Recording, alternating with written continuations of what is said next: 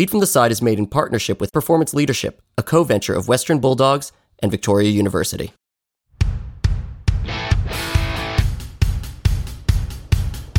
Hi, I'm Spencer Kassimir, and this is Lead from the Side. Today's guest is Colin Mansbridge, CEO of Crusaders Rugby Football Club in Christchurch, New Zealand. He has also been the head of agribusiness at the Bank of New Zealand, General Manager Consumer Queensland ANZ in Brisbane, Director and Advisor Sacombank in Vietnam, and Head of Mortgages Bank of New Zealand in 2000. Colin, welcome to the show. Kia ora, Spencer. Thanks, mate. Thank you for having me. So I'm getting the gist that everybody is still glowing from the big win the other month. Yeah, some are. We've uh, had a couple of coaches move on or transition into what will be new roles, and a few players have moved on to other climes. But generally speaking, the organisation's still in a in pretty good heart, and yeah, very very excited and proud of what occurred. You say that you know very matter of factly. The Crusaders are the winningest team in the Super Rugby since its inception in 96. Am I not mistaken? That's right. We've been lucky enough, and it's probably a little bit more than luck. But in addition to being pretty good at footy, the year before last got awarded the best sporting professional business in Australasia by Gainline Analytics and Platinum Asset Management. So it gave us sort of some comparison to how do we perform against other codes and in the region as well. So it's sort of validation of some of the stuff that we've been working on. So you've won all five of the last finals. But the idea that coaches move on, players move on, has it been like this in the past? How do you respond to things like that? So, probably recent past was 2017. And so the coach, uh, Scott Robertson, who's now been appointed All Blacks coach for after this World Cup, when he started in 2017, the number of caps that had left post that World Cup was significant. So there's a big drop off in the shape of the roster. But I think the organisation had capacity. So you start with capacity and then you enable the new coaching group to come in and set them up as best as you possibly can. And I think that's what we're trying to do this time. We're trying to learn from the lessons of that transition where there is more continuity. So we have four coaches who have recent experience in the environment and a management group that's still reasonably familiar with what goes on around here. So it's the old story. There's no rocket science. It's core things you do, make people feel like they belong, fight for a cause bigger than yourself, enable people, trust people, continue to improve your standards. You know, you can look it up on Google, all the answers are there. It's never easy to transition from major leadership groups, but you've been there and done that before. So it seems like it's just part of the routine of professional sport. So I'm reasonably new to it. I've been five years here now. And one of the things that this place has taught me is how standards are handed down. Sam Whitelock, who will become the most capped All Black of all time. I watch how he conducts himself after a game, you know, that sweeping the shed stuff. And even when he was on a sore Achilles, he was still you know, making sure the place looked as good after we left it as what it was before we arrived. You know, that's his mindset. Then you watch uh, a Tamaiti Williams, who who's a, a new All Black, and you see him conduct himself the same way. And all he's done is he's copy the role model. I think that's the thing. There's a unashamed sort of copying of role models happens in professional sport generally. And so if you've got enough carry through, hopefully it, it sort of sets you up for the next sort of dynasty or iteration obviously, when you have a very winning club, a lot of your players will get picked for your international matches. How do you manage that players do have to play internationals and that's a risk to them getting injured? What we do is we take the mindset out not only to be successful ourselves, but to do that through creating an environment where the people can be the best versions of themselves. You know, if you're going to play for the Crusaders, we want you to be an All Black and a great All Black. And so, what do we need to do to equip you to be the best you can be? So, that means that quite often, if you do end up with an injury situation or your roster gets a little bit out of kilter, because you've got that growth mindset about development, you're always looking to bring people through. So, one of the things that the previous head coach, I remember when other coaches were struggling with injuries and availability, he used to reframe it and always see it as an opportunity to give somebody else a chance.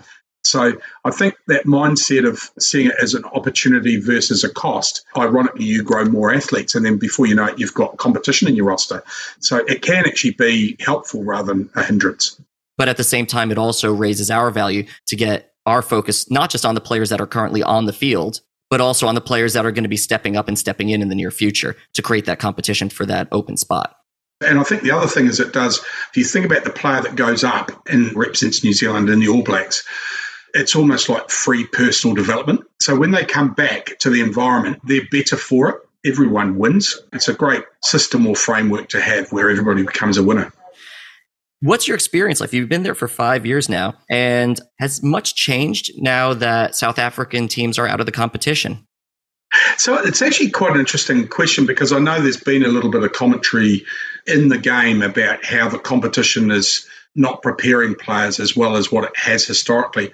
There is again another way to look at it. Even when the South Africans were in the Super Rugby competition, the most brutal games were New Zealand derby matches. So the Crusaders playing the Blues, the Crusaders playing the Chiefs, the Chiefs playing the Blues, high intensity, high loyalty. They're the ones where your injury attrition was highest. And you were playing often a team that was physical and fast as well. And so you're playing a like minded team. So they're always extracting the most out of you. So the South Africans played a different style. So their style was more, you know, big bodies, again, very physical game, probably not quite as much width, but more kicking. But in terms of preparation, I'm not sure it's actually much different because we've got fewer teams in the competition. But we're playing New Zealand teams more frequently, once every two weeks rather than once every three or four. In many respects, the preparation is probably as severe as travelling, you know, over the Indian Ocean to play South Africa. That's for another conversation because this is a leadership show and it's about your leadership. So I think that's the right time to actually move over and start getting into your history. What's something about being a CEO that others don't know unless they've been in that position? Where it ends. I don't think there's any role where you are at the end because you've always got a board or a government or someone you have to report to or, or you're accountable or responsible to. So you're never on your own, but sometimes you are on your own. And the other thing is you're always trying to think broadly, even if others are thinking about some things very deeply. So you've got to have a broader perspective and you're always trying to take yourself up a level and look differently and look further. And it's not a status or hierarchy, but you're just trying to elevate your view all the time so that you can see both around you and also into the future. And I think as you get further up the leadership tree, your capacity to take a step up again gives you a little bit more capacity than you'd otherwise have. So, yeah, I think that's the thing that keeps me awake at night. How do I stay elevated in terms of perspective all the time, both looking internally and externally? Want to develop your leadership potential this October? Join the Western Bulldogs and Victoria University for Performance Leadership, a two day program offering unparalleled insight into leading in dynamic, high performance environments. Places for the October 5th and 6th intake are limited, so prospective attendees are encouraged to visit education.westernbulldogs.com.au to register interest today.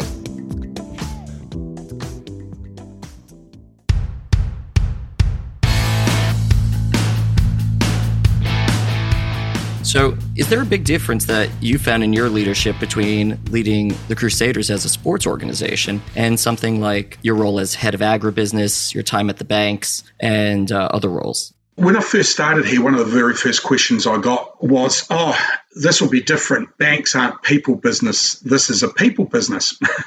and of course, you know, you giggle and have a bit of a laugh. I think because banks report balance sheets of astronomical size and a P&L that makes your eyes water. And so people seem to think that's what they're all about. But of course, that's just a statement that describes them. They are every bit of people business as this one.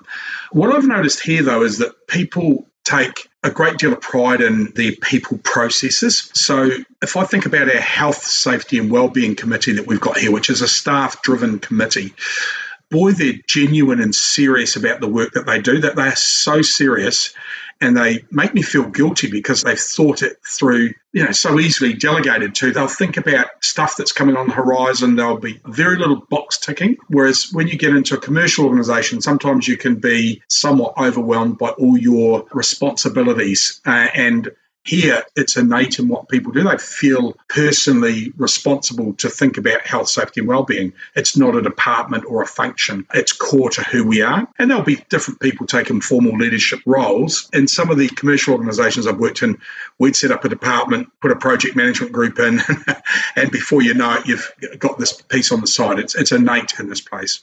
You know, staying on that cultural focus, what do you think the biggest differences or similarities that you were shocked to find between New Zealand and when you were in Vietnam?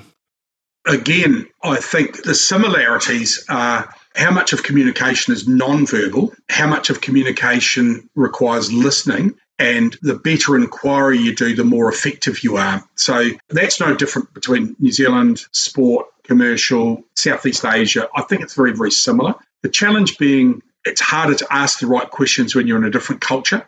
So you look clumsy, you look slow, you look like you're thinking too hard. Often you're speaking either through a translator or in a tongue that's not your mother tongue. But ironically, often that leads to better outcomes because you're much more intently listening. You need the same skill in both places, but there's an expectation that you don't have to be quite so articulate and quick. And therefore, in, in a different language or different culture, you almost get forgiven for taking your time. How have you seen the roles of, let's just say, CEO, do you think that people usually follow into one set of styles or do people have their own uniqueness? Because obviously being a CEO as opposed to being a head coach is quite different, as is a GM. It is and it isn't. There are some certain principles, they're like laws of the universe, and I think they work everywhere. So even if there's a stylistic difference, so even if somebody is more direct, if they're direct from a place where their team know that's coming from a place of care, then they're forgiven for stylistic differences. And I think about some recent examples of a couple of coaches where one being very direct, very forthright, and if people in the group were not clear about where that behavior was coming from, it could be construed as blunt and uncaring. But once they realize where it comes from, that difference is accommodated. So, what's motivating the people to do the leadership that they're doing? So, they do it because they care and they want to make a difference they want to help people, and they're continually reminding themselves of that.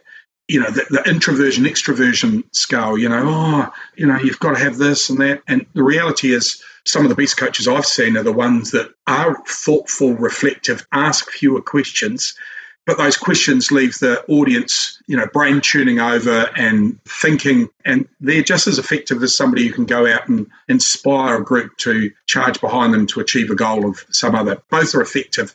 One of the issues that a lot of leaders find themselves having to deal with is that a situation is good or good enough, but what have you found are effective tools or what are some good examples of when you had to encourage people to innovate to say yes it's good for now but we also have to think of the future I've actually just had a recent example, maybe not so much around innovation, but about not being satisfied with standards. A couple of staff recently engaged me directly with observations about some of the standards that were here. And I've talked before about at Tamaiti, picking up from the role modelling of, of Sam Whitelock around sweeping the shed or, or, or, whatever it might be. When I heard a couple of these comments, I thought, oh, I know what you're saying, but it's not really that important. But then you hear it from two or three people who are saying to you that we're accepting things that are not what we should be accepting. We should be better than that. We should want to improve. Now, to improve sometimes requires innovation or time apart to think about those things but it also requires a belief that your standards are never good enough, so they've always got to be better. And so this feedback in the last three or four days is to think about what standards are you going to accept, then not what standards will you demand, but what standards will you encourage people to set for themselves. So it's not about that's not good enough, they're our standards, but it's about making sure people are reminded uh, the standards we set for ourselves. The innovation thing, I think, just comes out of once people think, oh, yeah, actually, that's not quite where we want, want to be, or we want to be better at this. Once they figure there's a standard gap that needs to be bridged, right, let's think about some ideas. And then out comes innovation or out comes the innovative mindset to solve that problem. Rarely does it get talked about how people feel in those processes. What's your process for having that conversation with somebody and eh, you know how does it feel having to have those difficult chats regardless of what the topic is or who it is how do you handle those things i'm not very good at it either because i tend to get a bit caught up and maybe overly empathic if that's the right word to describe because sometimes if your organizational standards are your standards then there's no apology required you can just discuss those very objectively. But if you're sitting there thinking, how's the other person going to respond to this? And then thinking, how do I help them respond in the best way that's possible for them to respond, you can overthink yourself. I learned a good lesson. We had to go through a bit of an identity review process after the mosque attack in Christchurch of 2019. And it forced a bit of process upon us at that time. And one of the pieces of advice I got from uh, a Kaumātua, so a, a leader of the local iwi here around the way we were behaving and dealing with our identity review or brand refresh, was he said, I'm really impressed with how quickly you guys have thought about what you're doing and how slowly you're acting. And that little nub, I've quite enjoyed it. And a couple of staff take the mickey out of me as sort of a Yoda thing about this thing and think quickly, act slowly. And we sort of use that, and I use that on myself a little bit. Sometimes I'm quick to go there, and then I'll keep trying to think, try and turn the amygdala off a bit, keep thinking, thinking, thinking, talk and discuss and engage, think. And even if I've made a call, try and stop. It's almost like sending yourself the email that you were going to send. I don't think that ever works against you. Very, very seldom do people need an email that urgently that you haven't said to yourself first. So think quickly, act slowly. Invariably, even when people are looking for assertive and confident leadership, quite often they confuse that with speed. And sometimes you're better off with a much more confident two day decision than you are in a speedy one day decision. You know, just for people who aren't familiar with what that rebranding process started as and what it became, maybe just a little background on that. So, Crusaders, um, our iconography, obviously the name Crusader has a couple of meanings. And I think our brand and history was built on the back of Knights of the Crusade when it was originally launched, Knights of the Crusade. So, sword carrying, uh, cross wielding, you know, horsemen and that was the myth that was built up, and the club was built on that. Then we had the mosque attack in 2019. 51 people lost their lives in that. And so our identity and branding was called into question. What happened was that when we look back over our previous 25 years, we discovered that we weren't really, you know, knights carrying around swords. The word crusade had both externally and internally, we got external people to look at us and tell us about us. And they said that you stand for something different. The crusading you do tends to be more about, you know, supporting the community after earthquakes, leading the community after natural disasters, crusading for a better place. Uh, so we have what we call the Crusade with Heart Foundation now, and we raise money for research into child cancer. We raise money for mental health, and we use our brand assets to do that. So we've sort of reclaimed the word crusader to be somebody doing a cause for good. Yeah, so pretty challenging time, but ironically for us, forced us to have a good hard look at who we were and, and what we're about. And we discovered we weren't what our brand was portraying, and we were actually quite different. So tell me about that new logo. It looks pretty fantastic. What's the origin of that? So the Tohu talks about there's two parts to it. It's connected both internally to each other and externally with our community.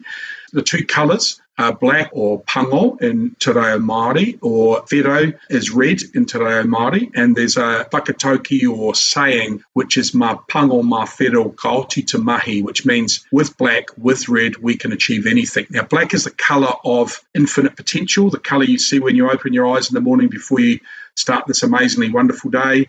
And the dark skies in, in the centre of the island here going on for infinity, so infinite potential. The colour red is the colour of leadership. You put infinite potential together with leadership, both of others and self. Kaoti te mahi, you can get the work done, you can achieve anything. And the tohu tells a story of connection, the colours, and obviously a, a nod to the C of the Crusaders.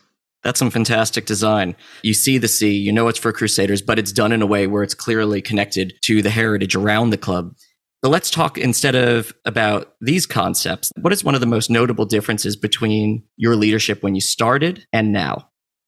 I think I always cared, and I think I loved my work and I loved why I did the work that I did. This is a sport that people have described to me as sometimes the athletes have like a mini car crash each week. You know, so you go out 80 minutes, you throw your body around. You know, professional sport can be quite brutal and physical. So you would naturally think that it's played and coached by people who are sort of brutal and physical. What I've discovered is the exact opposite. The people who play and coach and lead this game are soft, they care. The word love is thrown around often and frequently, and nobody cringes when it's used. It's a much gentler sport of the soul and the mind than it is of the body. So I think that's the thing that surprised me is permission to care and be vulnerable with very strong, tough men. I think I'm probably a lot softer than I used to be, ironically. I'm surprised how friendly athletes are with each other after they've just spent 80 minutes trying to beat each other up. The respect they have for the opposition, the gratitude for what they've just been through, all of those things, just very hard men giving very soft lessons. Very well said. So let's cap with my favorite question to end with. If you have some good leadership advice that you wish you knew sooner, what would it be? I think I'd be really clear about why I'm doing it. We were doing some reviews the other day, and one of the questions we asked of a newer coach was they thought they knew why they wanted to coach. But when you ask them the question, why, they stumbled their way around and they were unclear. And I think people who are more mature and comfortable are really clear about their why. So what is it that inspires you to do the work that you do? Do you care about the cause that you're trying to lead? Do you care about the people? Do you care about making a difference? Do you want to inspire? What is it? Be really clear and really precise with your why. Then gives you permission to focus on the things that count. So that when you get distracted by the other things, they don't matter or count as much. I know for myself personally, you know, what's the difference between working in a financial services business or a bank and working in here. Well, what I've realized is that my role there was to inspire our bankers to think about how they could equip their customers to be the most efficient, the least environmentally impactful, the healthiest, most enjoyable farmers they could be through the products and services that we offered them. And then in this role, it's about inspiring people to belong to the family that's the Crusaders, but also to participate in the game or enjoy the game. So the clearer I've become, the less distracted I am by the things that cause you angst each day. So that's a phenomenal answer and a great way to end the show. You can follow Colin and the Crusaders on social media at Crusaders Rugby and hashtag Mapango Mawhero. Yeah, that's it. Colin, thanks for being here. Thank you, Spencer. It's been a pleasure, mate. I've really enjoyed my time with you. Thanks for listening today, and thanks to our sponsors. More information about the show and our guests can be found in the show notes. You can follow the show on Twitter or LinkedIn at Lead From The Side, or myself on Twitter or LinkedIn at BallsOutPhD. If you want to contribute to the show, send us an email at leadfromtheside at gmail.com. We look forward to hearing from you. See you next time, and remember to lead from the side.